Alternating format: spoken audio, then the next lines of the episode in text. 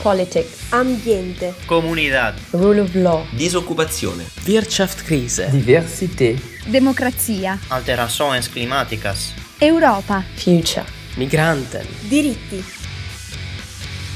Eurofonica. L'invasione su larga scala dell'Ucraina da parte della Russia di Putin ha palesato tutta la fragilità del cuore dell'Europa dal punto di vista dell'approvvigionamento energetico.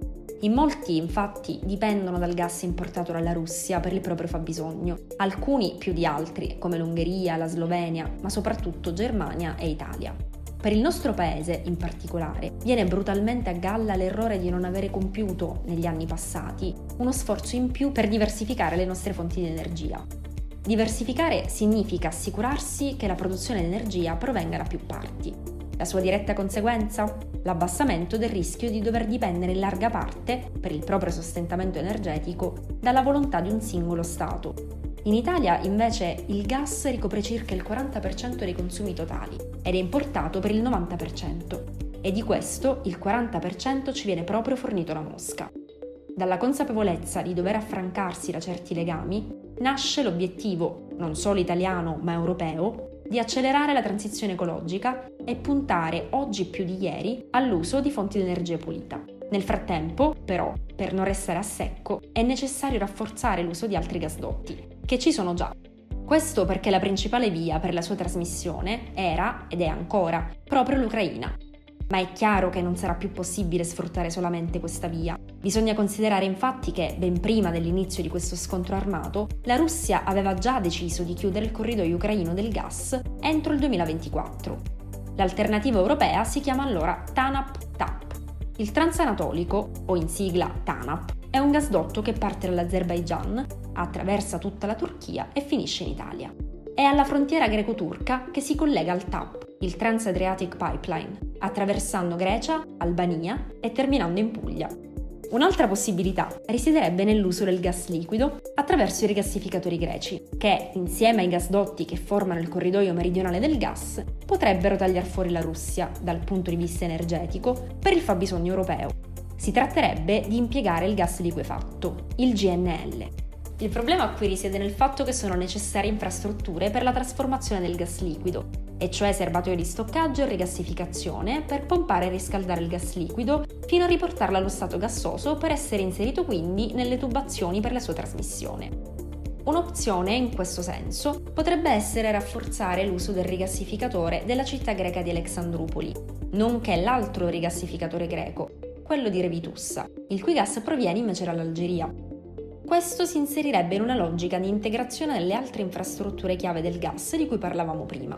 Viste le condizioni attuali, è infatti di primaria importanza per l'Unione sganciarsi dal monopolio di Gazprom, il colosso russo che fornisce il gas. Alexandrupoli potrebbe essere una delle risposte e potrebbe rappresentare un'alternativa nella zona del Mediterraneo per il contemporaneo passaggio del TANAP e del TAP. È questo il percorso che va per il bel paese probabilmente potenziato, nella triste consapevolezza che, almeno nel breve medio tempo, sarà pur sempre il gas a predominare rispetto all'utilizzo di fonti di energia rinnovabili. Ma c'è dell'altro nel breve brevissimo termine. L'invasione dell'Ucraina potrebbe acuire una riduzione che c'era già nella fornitura di gas russo ai paesi europei ed anche, di conseguenza, un brusco rialzo dei prezzi del gas. Ad oggi, come ha dichiarato Ursula von der Leyen, è importante correre ai ripari subito, perché il gas potrebbe proprio non scorrere più, come diretto effetto delle sanzioni dei paesi europei e non solo, nei confronti della Russia di Putin. La soluzione, temporanea per la verità, o almeno si spera, è anche quella di un ritorno al carbone.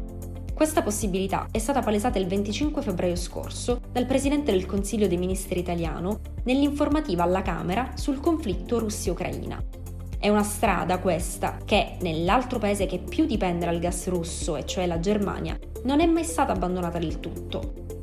La guerra personale di Putin rallenta ulteriormente il già difficile cammino verso il raggiungimento della climate neutrality, obiettivo che l'UE si è posto entro il 2050, richiedendo a tutti gli Stati membri di tagliare le emissioni di CO2. Un altro ambizioso traguardo che l'Europa si pone è quello del carbon free, addirittura anticipato al 2030 dall'originario 2038. È evidente che non sarà possibile utilizzare esclusivamente, nell'immediato, fonti di energia rinnovabile. Dobbiamo rassegnarci insomma all'idea che il gas ci accompagnerà nella fase di transizione verso questo obiettivo finale. L'urgenza creata dalla crisi di questi ultimi giorni accelera la necessità di diversificare l'approvvigionamento del combustibile, che resta centrale nel mix energetico europeo. Per quanto tempo ancora saranno i fatti a dircelo. Chiara Vilardo da Catania per Eurofonica.